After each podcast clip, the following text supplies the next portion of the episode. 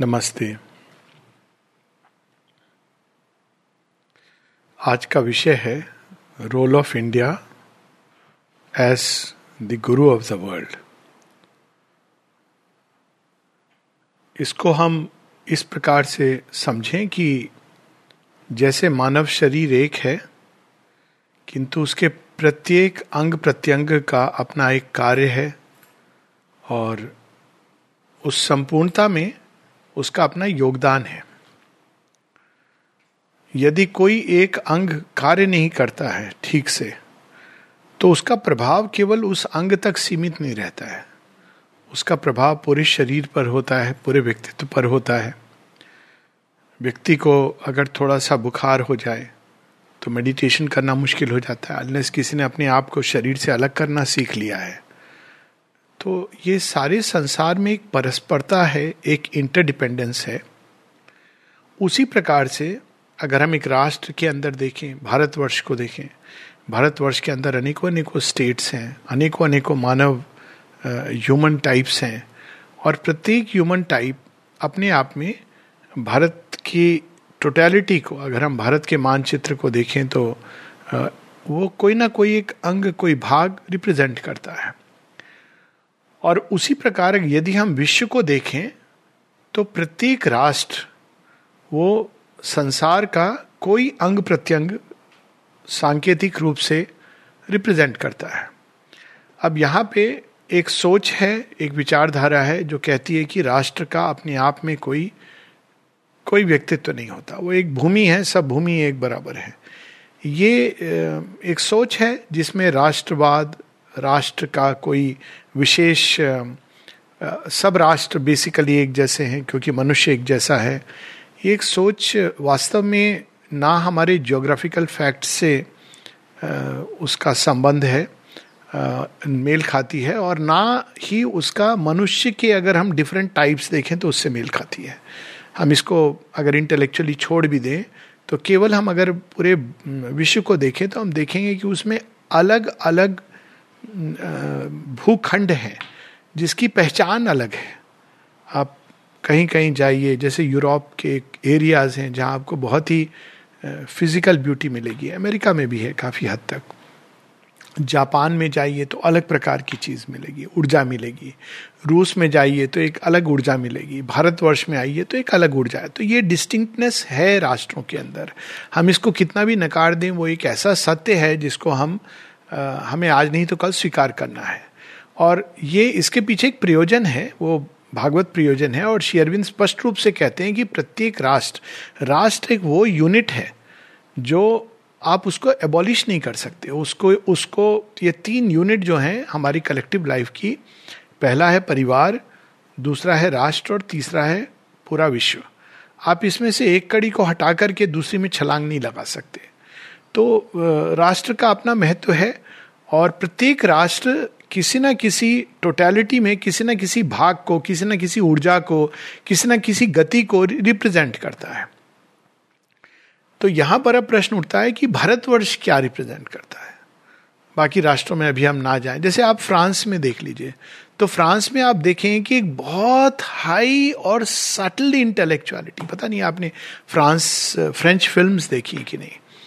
मैंने तो जितने भी फिल्म्स देखी हैं, काफ़ी देखी हैं वैसे तो उसमें फ्रेंच फिल्म्स में जो भावना और इंटेलेक्ट दोनों की इतनी अधिक सूक्ष्म गतियाँ हैं कि वो देखने को नहीं मिलती हैं। इंडियन फ़िल्म से भी नहीं मिलती है। भावनाओं के कितने सूक्ष्म रूप हो सकते हैं।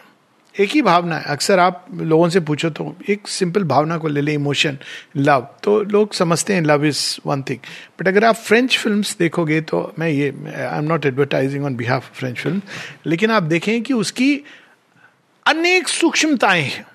वो एक समान चीज़ नहीं है कि जो हम लोग जैसे डिस्क्राइब कर देते हैं।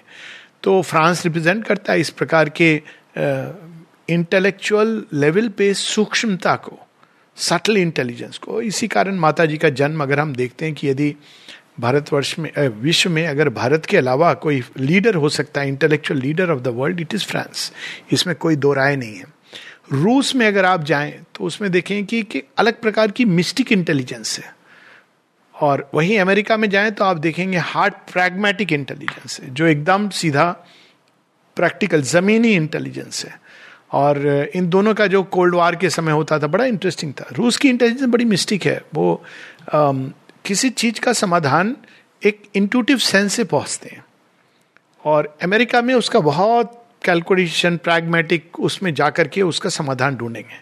और दोनों का जो युद्ध चला एक समय वास्तव में वो युद्ध नहीं है वो दोनों पूरक हैं एक दूसरे के। They must come together to complement and तो इस प्रकार से हम देखते हैं कि प्रत्येक राष्ट्र का अपना एक प्रभाव है, अपना एक योगदान और तभी पूरा विश्व समुचित रूप से विकसित हो सकता है।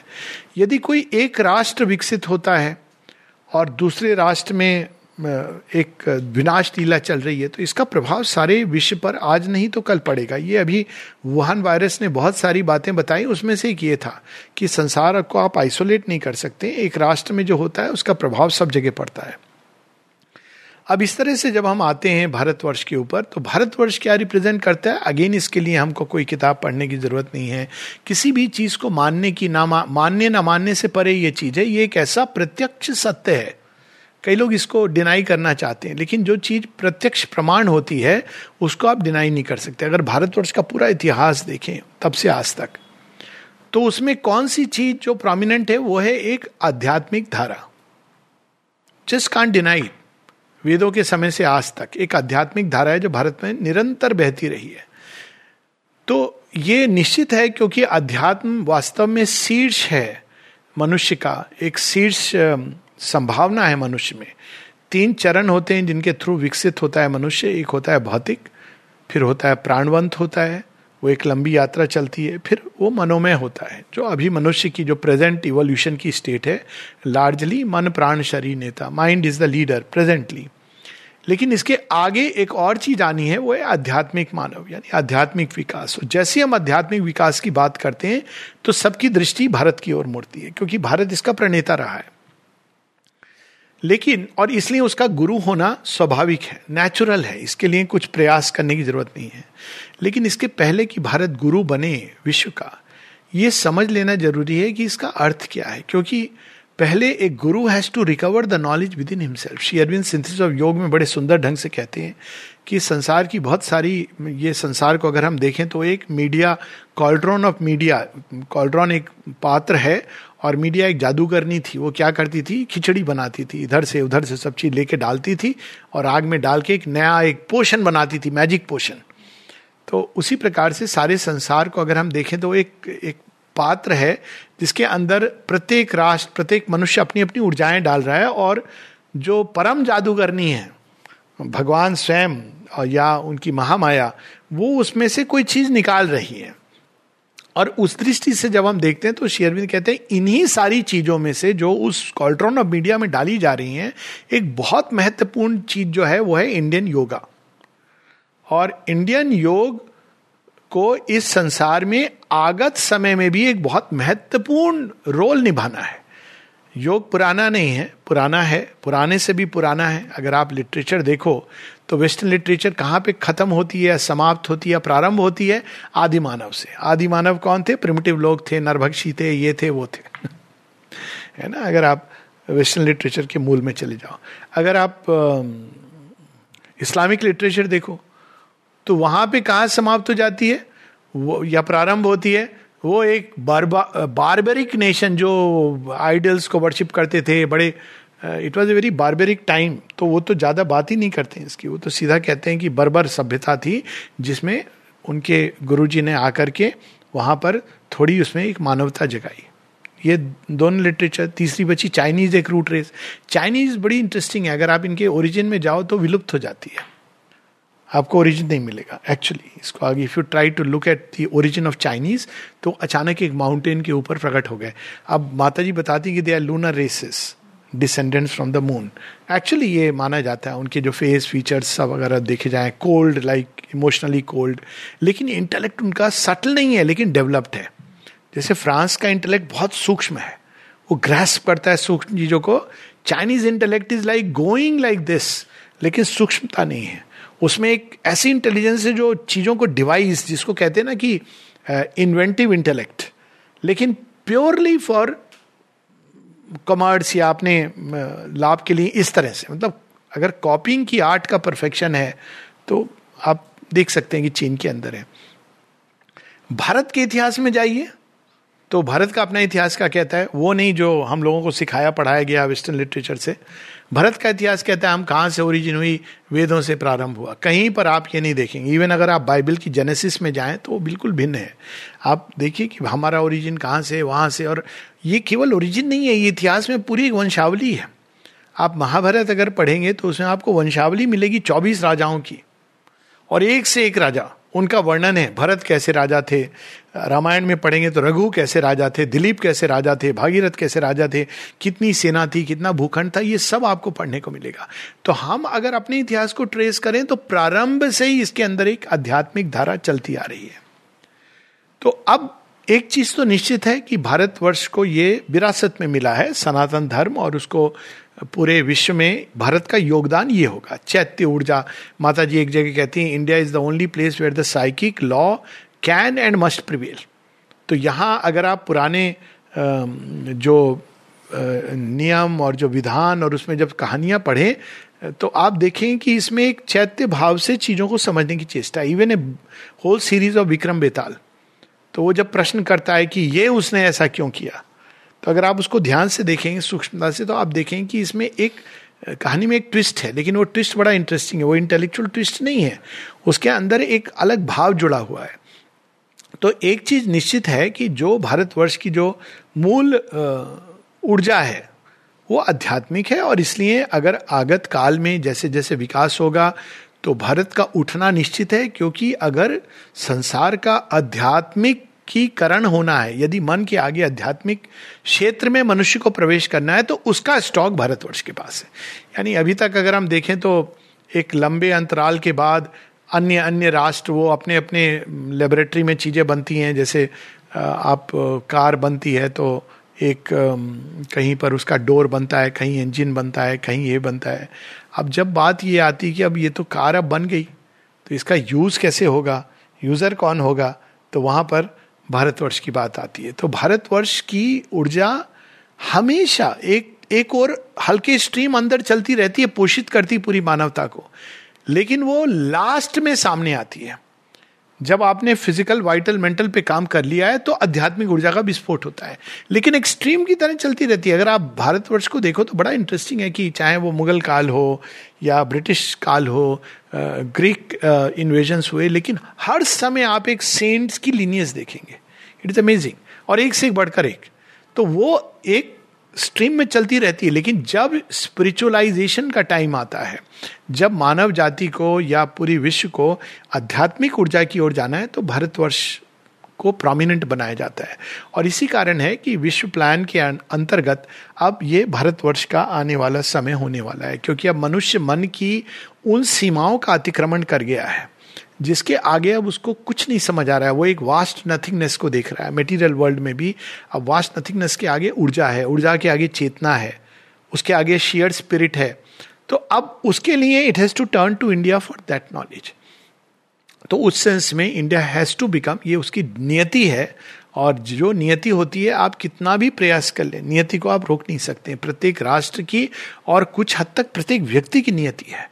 और ये कहा जाता है कि नियति अपना रास्ता ढूंढ लेती है। उसमें आप कुछ भी कर लें, कितने भी घटनाक्रम होंगे, वो अल्टीमेटली उसको उस नियति की ओर ले जाएँगे। मानव समूह की भी ये नियति है। चाहे वो एक ग्रुप लाइफ हो, कहीं की, उन सब की अपनी अपनी नियति है।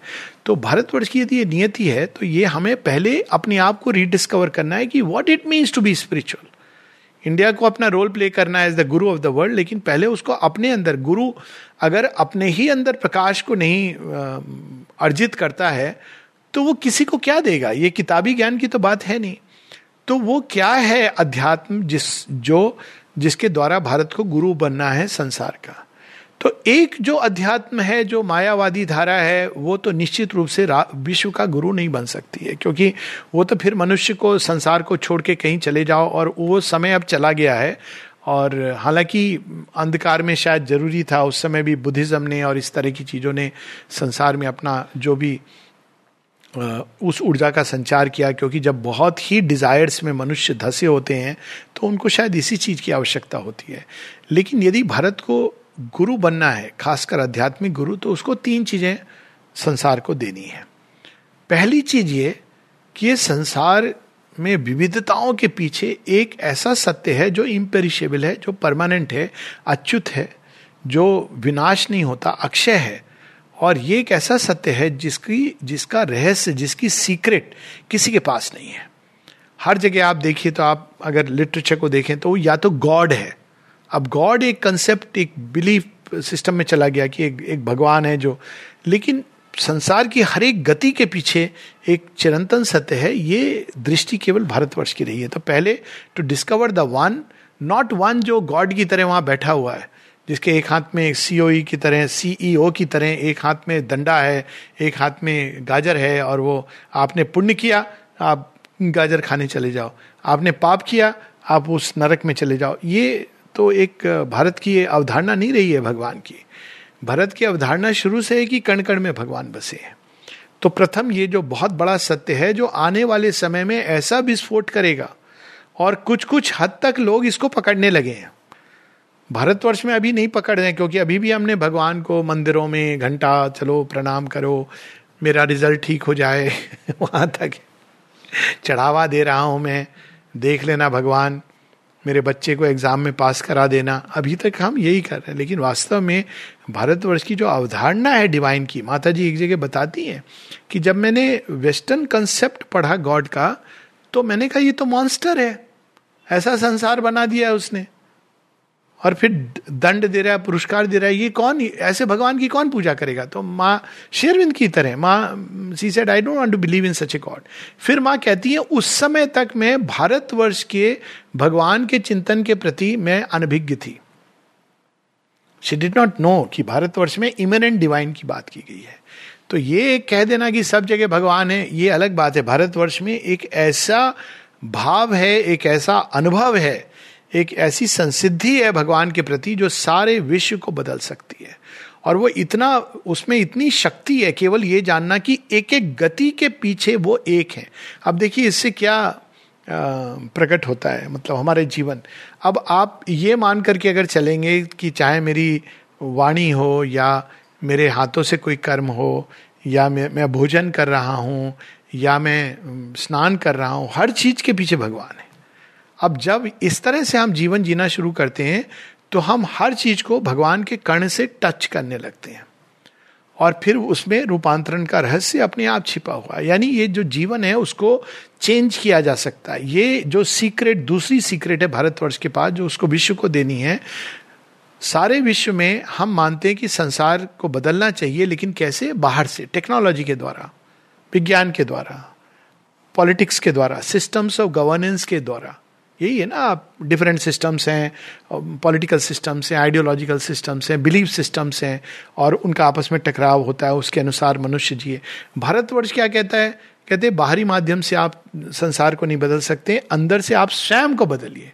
आप स्वयं को बदलेंगे तो संसार बदलेगा। ये बहुत बड़ा, देखने में बहुत सरल लगता है, लेकिन इट इज़ दी सीक्रेट क्योंकि यदि हम नहीं बदलेंगे, मनुष्य नहीं बदलेगा तो सच में सब कुछ व्यर्थ है। फिर आप कुछ भी कर रहे हैं activities if man doesn't change इसीलिए माता जी अपने आई थिंक सत्तावन का उनका ये फिफ्टी सेवन या फिफ्टी नाइन फिफ्टी सेवन का ही है, एक टॉक है जिसमें कहती है if only man consents to change he consents to be spiritualise ये सीक्रेट कि मनुष्य अपग्रेड हो सकता है।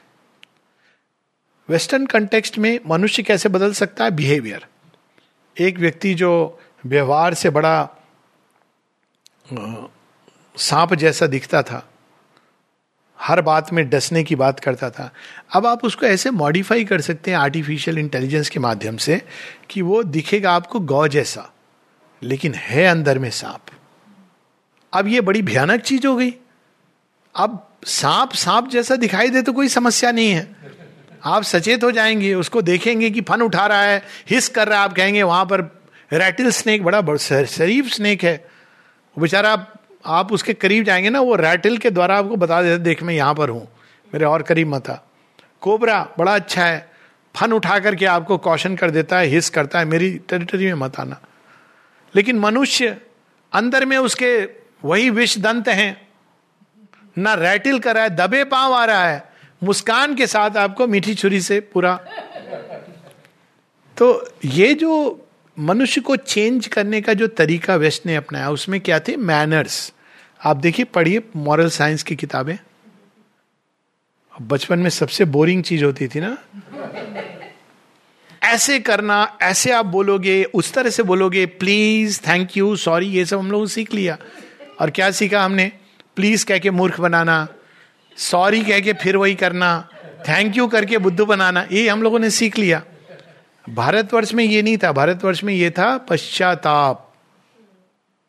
सॉरी का कंसेप्ट नहीं है। पश्चाताप क्या है? ताप। तपस्या है, पश्च। कर्म करने के बाद जो आप तप करते हो, वो पश्चाताप है। उसका इससे मतलब नहीं कि आप बैठ करके आपने कर्म किया।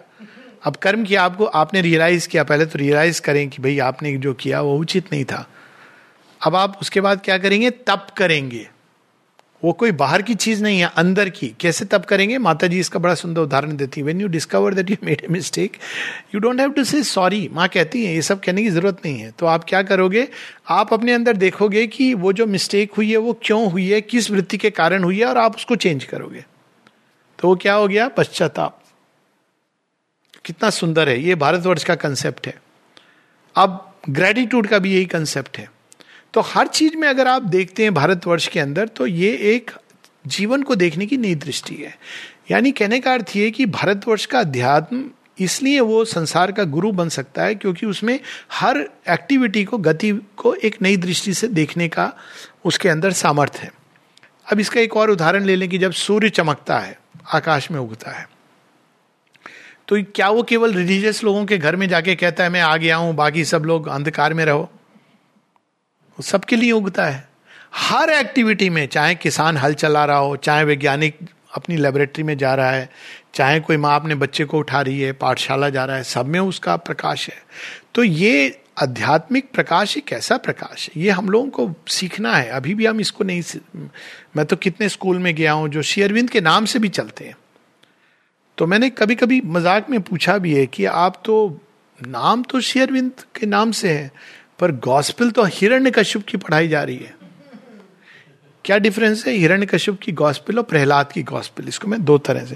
हिरण्य कश्यप की गॉस्पिल है डिवीज़न वाली गॉस्पिल कैसे?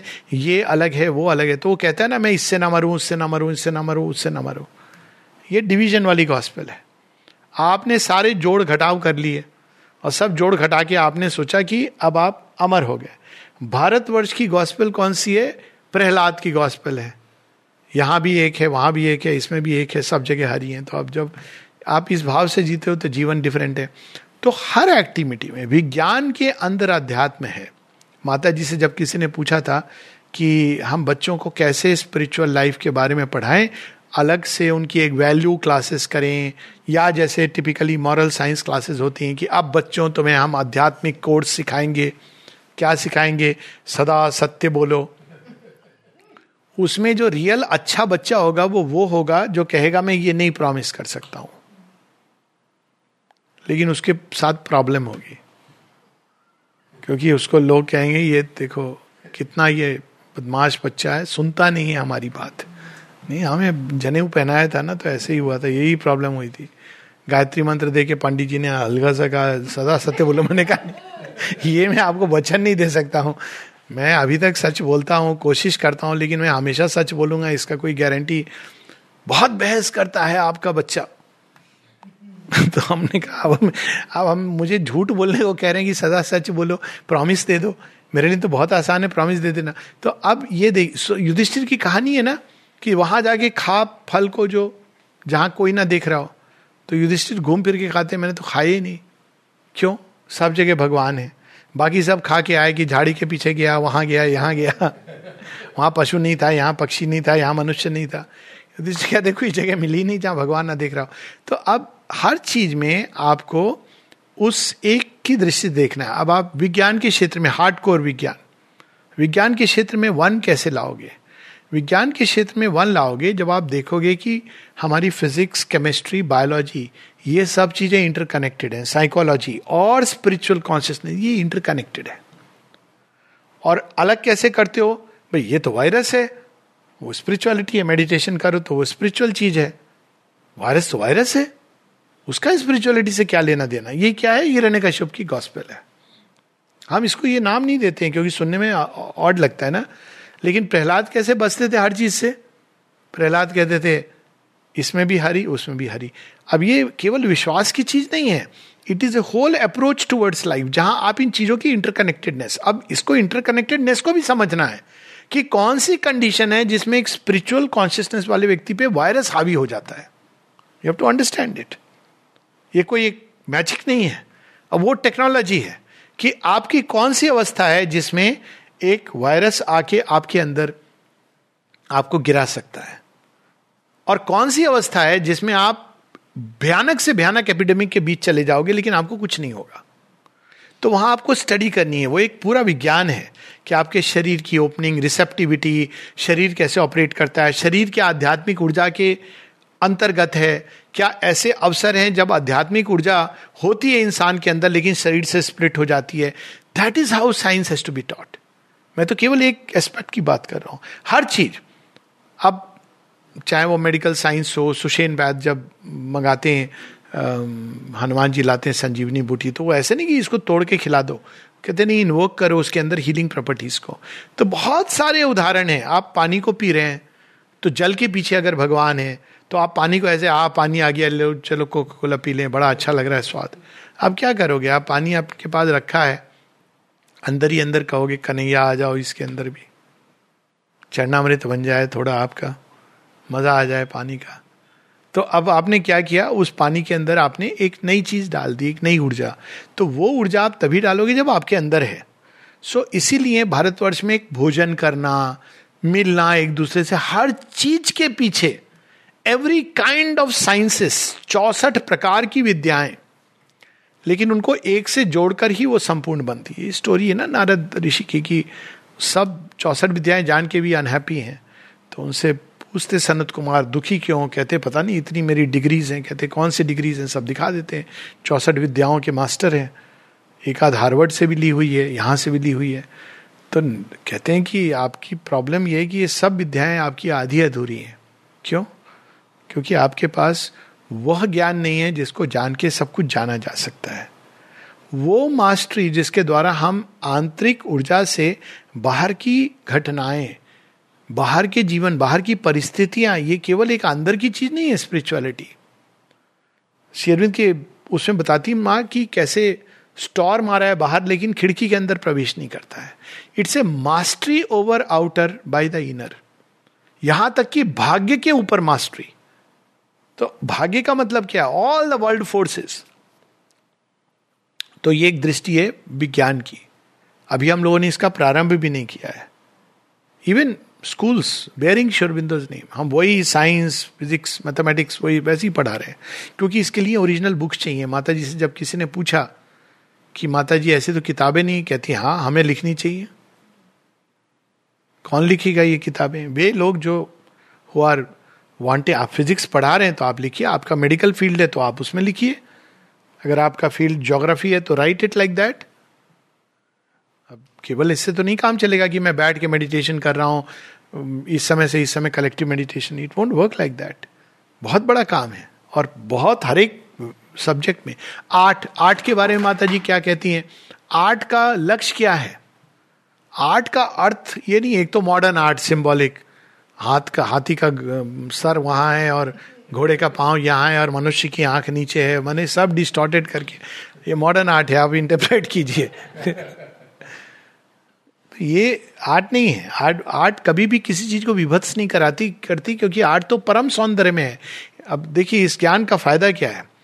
आपने देखा होगा व्हाट्सएप में एक नया सॉफ्टवेयर आया है, जिसमें आप लोगों के चेहरे को बदल सकते हो। तो उसमें दो संभावनाएँ आप चेहरे को सुंदर बना सकते हो, आप चेहरे को विभत्स बना सकते हो। अब देखिए, अब एक चेतना चेहरे को विभत्स बनाएगी और एक चेतना चेहरे को सुंदर बनाएगी। तो आप टॉय से खेल रहे हो, लेकिन दोनों का डिफरेंस है।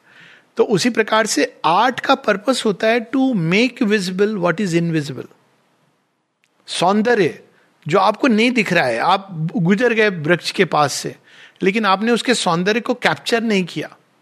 तो आर्ट क्या करेगी? आर्टिस्ट का क्या काम होता है? वो उसके अंदर छिपी स्पिरिट को बाहर लाता है।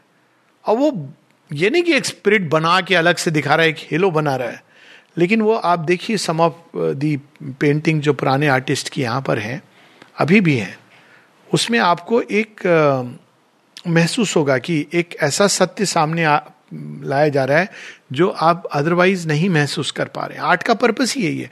म्यूज़िक है। म्यूज़िक का पर्पस क्या है? इट्स नॉट कि लाइक बॉलीवुड गाने, ये गाने हम बड़ा एंजॉय करके थिरक के चले आए। वो पर्पस नहीं म्यूज़िक वो है जो आपको म्यूज़िक के माध्यम से जोड़ देता है अध्यात्म से। अब रागाज का पर्पस क्या था? आप भारतवर्ष की रागों, राग और वेस्टर्न कंटेक्स्ट में भी म्यूज़िक को सुनेंगे तो हालाँकि वेस्ट में उसको इस तरह से कहा नहीं जाता है, समझा नहीं जाता है। अब मॉडर्न म्यूज़िक की बात नहीं कर रहा हूँ मैं। लेकिन उसमें क्या होता था, वेस्टर्न म्यूज़िक आप सुनेंगे बिथोवेन की सुनिए मुजार्ट की तो आपको लगेगा कि ऊपर से कोई चीज़ आती जा रही, आती जा रही है, बड़ी पावरफुल सी चीज़, एकदम गिरती जा रही कभी कभी उसमें बहुत वाइटल ऊर्जा है। जैसे मुजार्ट, बहुत वाइटल ऊर्जा है। अगर आप बिथोवेन तो उसमें एक स्पिरिचुअल कैस्केडिंग है। लेकिन भारतवर्ष की क्लासिकल राग तो लगे कोई आपको गहराई में खींचता चला जा रहा है साइकिक बींग के पास। इजेंट इट एकदम इसे एक्सपीरियंस तो म्यूज़िक का ये पर्पस है। पेंटिंग म्यूज़िक सिनेमा हर चीज़ का। यानी अब हमें वो आध्यात्मिकता सिखानी है, लानी है संसार में, जिसमें आप हर चीज़ को एक के साथ जोड़ें और एक से हर चीज़ को अभिव्यक्त जो हर चीज़ जो एक को अभिव्यक्त करे। तो जब ये इस प्रकार की, अब उस एक को अभिव्यक्त करना इस तरह से नहीं जैसे हम करते हैं interfaith dialogue it is not like that it is कि एक मनुष्यता के अंदर कोई भी गति जो सौंदर्य की ओर, सत्य की ओर जा रही है इट डजेंट मैटर वो रिलीजियस है, ये रिलीजियस है, वो सेकुलर है इट इज़ नॉट इंपॉर्टेंट वो वास्तव में भगवान की ओर जा रही है। अब उस दृष्टि से जब आप देखते हैं संसार को तो बिल्कुल अलग चीज़ नज़र आती है। कुछ देर पहले डिस्कशन हो रहा था कि मनुष्य के नाना प्रकार के संबंध हैं। कोई पिता का संबंध है। अब ये संसार की समस्या है सबसे बड़ी समस्या है रिलेशनशिप्स साधारण नहीं है। कोई संतुष्ट नहीं होता है। और हर कोई व्यक्ति संतुष्ट कराने की चेष्टा कर रहा है। एक असंभव प्रयास कर रहा है। लेकिन रिलेशनशिप का मूल क्या है? भगवान कैसे देखते होंगे, मनुष्य कैसे देखता होगा? भगवान मनुष्य देखता है कि इसने यहाँ पे पिता के रूप में ये रोल पूरा किया कि नहीं? इसने पत्नी का रोल पूरा किया कि नहीं? रोल के हिसाब से, मन ने सबके लिए एक रोल फिक्स कर दिए और उस हिसाब से वो चीज़ों को देखता है। भगवान कैसे देखते हैं? भगवान देखते हैं कि इस पूरे रिलेशनशिप में उसके अंदर की गति क्या थी? एक उदाहरण दे देता हूँ पति और पत्नी का। दोनों साथ रहे happily ever after mythical they were married and they lived happily ever after and they lived well happily और अनहैप्पीली लेकिन अब देख रहा है कोई बाहर से कहते हैं वाह कमाल है क्या जोड़ा है भगवान ने बनाया लेकिन अंदर से भगवान क्या देख रहे हैं इस पूरे जीवन में वो मोमेंट्स कौन थे जब पति ने या पत्नी ने सच्चाई से अपने आप को दिया था सच्चाई से प्रेम को प्रकट किया था। हो सकता है कि पत्नी ने रोज खाना बनाया हो पूरे जीवन और रोज सोचती हो कि ये बूढ़ा कब या मेरी क्या किस्मत है, इसके साथ ब्याह गई या पति ऐसे सोच रहा हो कि मैं तो बहुत कोई शाहरुख खान हूँ। तो आपका क्या है? आप साथ में रहे पूरे जीवन, लेकिन आपके जीवन में एक भी मोमेंट नहीं था जो ट्रू मोमेंट था। लेकिन वही ऐसा संभव है कि आपके जीवन में, अब भगवान ऐसे फ्रेम्स में नहीं डालता है चीज़ों को। ये फ्रेम्स में हम डालते हैं और हमारे लिए ज़रूरी है। लेकिन भगवान देखता है कि उसमें ट्रुथ क्या है। अब इसका अर्थ क्या हुआ कि आप चाहे कोई भी रोल में हैं या बिना रोल के, जहाँ भी प्रेम है, चाहे वो आप माता पिता बच्चा हस्बैंड वाइफ शिक्षक पशु, पक्षी प्लांट जड़ तत्व, आपके अंदर प्रेम की ऊर्जा किस तरह से ऑपरेट कर रही है? क्या वो स्पिरिचुअल कॉन्शियसनेस से जुड़ी है? क्या उसके अंदर आत्म त्याग का भाव है? क्या उसके अंदर शुद्धता है? क्या उसके अंदर डिजायर्स का प्रलोप प्रकोप चल रहा है? ये चीज़ डिटरमाइन करती है कि उसकी वैल्यू क्या है। तो ह्यूमन वैल्यू अलग है इन चीज़ों की, लेकिन डिवाइन वैल्यू अलग है। जुडिशरी एक जुडिशरी है, दंड करो, दंड करके ये सीखेगा। दूसरी जुडिशरी है जो अब नया भाव आ रहा है रिफॉर्म करो, क्योंकि हर मनुष्य के अंदर एक संभावना है। अब जब आप प्रिजेंस को रिफॉर्मेटरी बनाएँगे तो इसका बहुत बड़ा डिफरेंस होता है। आप चाहे व्यक्ति 20 साल के लिए अंदर है, लेकिन अब आप वहाँ पे एक अब एक व्यक्ति अगर चेंज हो गया तो उसका प्रभाव उस सारे उस पर पड़ेगा। तो कैपिटल पनिशमेंट आप नहीं उसमें विश्वास करोगे, आप proper twenty years give a time. और प्रेजेंस का अरेंजमेंट हो, अभी तो जाके लोग और खराब हो जाते हैं। तो आपका ऐसा अरेंजमेंट होगा कि वो प्रेजेंस वैसे नहीं होंगे जहाँ आप ज़बरदस्ती पीड़ा, कष्ट दे रहे हैं। Of course simple living but it should become like an ashram जहाँ आपको बेयर मिनिमम चीज़ें दी जा रही हैं। लेकिन आप तप करो। तप के द्वारा अपने आप को चेंज करो। इसलिए आप देखिए सिंबॉलिक रूप में शेरविंद का पहला आश्रम कहाँ था? अलीपुर जेल में। तो वो एक संकेत है। कि जीवन कैसा हो सकता है। तो जीवन के हर क्षेत्र में जितनी भी समस्याएँ हैं, अब एक लास्ट समस्या हम लोग लेके ले लें, समय की सीमा है। तो अब एक समस्या होती है, जैसे भारतवर्ष में हिंदू, मुस्लिम यूनिटी इसका, इसकी बहुत सारी बात होती है जगह जगह इसकी चर्चा होती है। अब कैसे करते हैं, एक तरीका कहते हैं, इनको अपीज कर दो।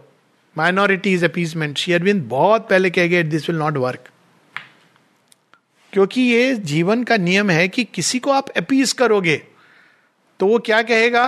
कहेगा, मुझे और दो। अभी भी तुम्हारे पास रोटी का बड़ा वाला टुकड़ा है। कहानी है ना शिव जी आकर के कोई गरीब झोपड़ी में बैठा है, बेचारा बड़ा तकलीफ़ में है तो शिव जी तो ध्यान में है। माता पार्वती कहती हैं, जाइए आपका भक्त इस अवस्था में।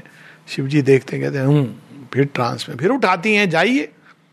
भोलेनाथ भोलेनाथ पुकार रहा है, कहते हैं, ठीक है, चले जाते कहते क्या समस्या है तेरी? धन नहीं है, देखो आपको क्या बताने की ज़रूरत है। अपनी उंगली लगाते हैं और वो मटका सोने का हो जाता है। कहते हैं, हो गया, इस मटके से पूरा जीवन गुजर जाएगा। मुड़ने ही वाले हैं कि वो कहते नाथ, भोलेनाथ, मटके नहीं खाट भी है। अच्छा ठीक है, चल, भोलेनाथ है खाट भी हो गई। सर कैसा लगेगा? मटका और खाट तो सोने की घर छोपड़ी के। ओ, ये भी तुझे सोने का चाहिए। चल ठीक है, भोलेनाथ है ना, आशुतोष। मुड़े हैं। अचानक लालच की दृष्टि से देख रहा है। शिव जी कहते हैं, अब क्या चाहिए तुझे? आप जाओ, वो उंगली छोड़ के चले जाओ। माता पार्वती रश करती, कहते, चलो चलो, वापस. ये एक कहानी है, एक कहावत है ना, उंगली पकड़ के पहुँचे तक पहुँचना। मतलब यही है, आप अपीज करके नहीं ला सकते सेंस ऑफ़ यूनिटी तो फिर दूसरा तरीका क्या है? श्री अरविंद बताते हैं। श्री अरविंद बताते हैं कि जब आप पूरे राष्ट्र का आपका विजन होगा एज ए मदर किस सेंस में मदर रिलीजियस मदर नहीं है, ठीक है, कोई बात नहीं। पर आप सन ऑफ़ द सॉइल हो ना, इसी भूमि पे जन्मे हो ना, भूमि जा हो। आप मुसलमान हो, हिंदू हो, तुर्क हो, कहीं से आए हो, खैर तुर्क तो अलग हो गया, वो तो एक राष्ट्र का हो गया। आप सिख हो, ईसाई हो, जन्मे का हो?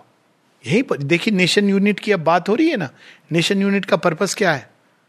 आप अलग अलग रिलीजन को मानते हो या नहीं मानते हो, जो भी है कैन यू डिनाई कि आपका जन्म इसी भूमि में हुआ है? नहीं, हम नहीं डिनाई कर सकते। तो क्या आप डिनाई कर सकते हो इस भूमि के इतिहास को? नहीं कर सकते। क्या वेद के ऋषि आपके पूर्वज नहीं थे? हाँ थे। आप क्रिश्चियन होंगे, पर पूर्वज आपके वेदों के ऋषि हैं। समस्या क्या है फिर? फिर आप एक ही माँ की संतान हो, आपका इतिहास कल्चर सब एक है। आप रिलीजन अलग अलग मानिए, उसमें क्या समस्या है? भगवान की एक अलग अप्रोच है, भारतवर्ष में तो नाना पंथ है। उसमें एक ये भी है, भारतवर्ष इस दृष्टि से देखता है। और यदि ये विजन आ जाए सबके अंदर कि हमारी एक कॉमन माँ है, और कॉमन माँ जब आप मानते हो तो आपका फिर इतिहास पाँच हज़ार साल या दो हज़ार साल पहले से नहीं शुरू होता है। आपका इतिहास वहाँ से शुरू हुआ है जहाँ से भारत के पूर्वज। भरत आपके भी पूर्वज हैं। आप भी भरतवंशी हो।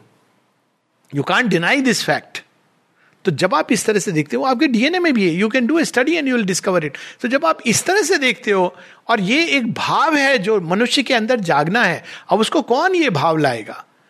हम ही लोग लाएँगे। लेकिन यदि हम ये करते रहेंगे, ये अपीजमेंट ये अलग हो, हम अलग हैं, ये this is not the way लेकिन जिस दिन हम ये जानेंगे कि हम सबका ओरिजिन एक है, जब माता जी से किसी ने कहा how can humanity become one तो माँ कहती है by becoming conscious of the origin one से निकले, एक से उपजे तो एक में एक है। तो ये एक कुछ उदाहरण दिए कि भारतवर्ष में जब ये कहा जाता है कि भारतवर्ष को आध्यात्मिक गुरु बनना है तो इसका अर्थ ये नहीं कि भारत के गुरु जाके एक मेडिटेशन टेक्निक सिखा के आ जाते हैं, कि ये टेक्निक हमने सिखा दी, हमने ज्ञान दिया, आप धन दो, और ये नहीं है इसका मतलब। That is okay that is one small little aspect किंतु भारतवर्ष को पूरे संसार में प्रत्येक डिपार्टमेंट ऑफ़ लाइफ में कॉमर्स साइंस आर्ट और प्रत्येक जीवन के क्षेत्र में रिलेशनशिप्स वर्क स्टडीज़ हर क्षेत्र में एक नई दृष्टि और नई दृष्टि के साथ नई सृष्टि का प्रारंभ करना है। और इस इस आध्यात्मिक रिवॉल्यूशन में जिसका भारत प्रणेता होगा, हो चुका है श्री अरविंद माता जी के डिवोटीज का, बच्चों का बहुत बड़ा रोल है। क्योंकि वो दृष्टि जो भारतवर्ष के पास थी, वो विलुप्त हो गई। अभी आप स्पिरिचुअल लाइफ से यही लोग समझते हैं, जो जीवन से अलग है। जैसे आप किसी को बोलोगे स्पिरिचुअल लाइफ बोलेंगे अच्छा आप कितने घंटे मेडिटेशन करते हैं? कौन सी टेक्निक है? कौन सा मंत्र है?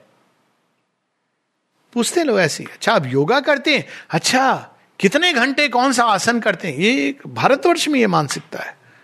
लेकिन हम सबका इतना परम सौभाग्य है कि माता जी शेयरविंद ने हम सबको फिर से कि योग क्या है, अध्यात्म क्या है, उसको जीवन से कैसे जोड़ना है और लाइफ इज़ योगा तो हमें उसको अपने जीवन में जीना है और फिर उसको सारे संसार में स्वाभाविक गति से प्रसारित होना है। ये कोई ये नहीं कि जा जाके कोई इंटेलेक्चुअली बताना है। जब आप किसी चीज़ को जियोगे तो अपने आप उस ऊर्जा का प्रभाव पड़ेगा। हो सकता है लोग नहीं समझ पाए, क्योंकि बाहर से लोग तो बाहर की गति देखते हैं, लेकिन उसका स्वभाव, उसका प्रभाव पड़ेगा जीवन के प्रत्येक क्षेत्र में।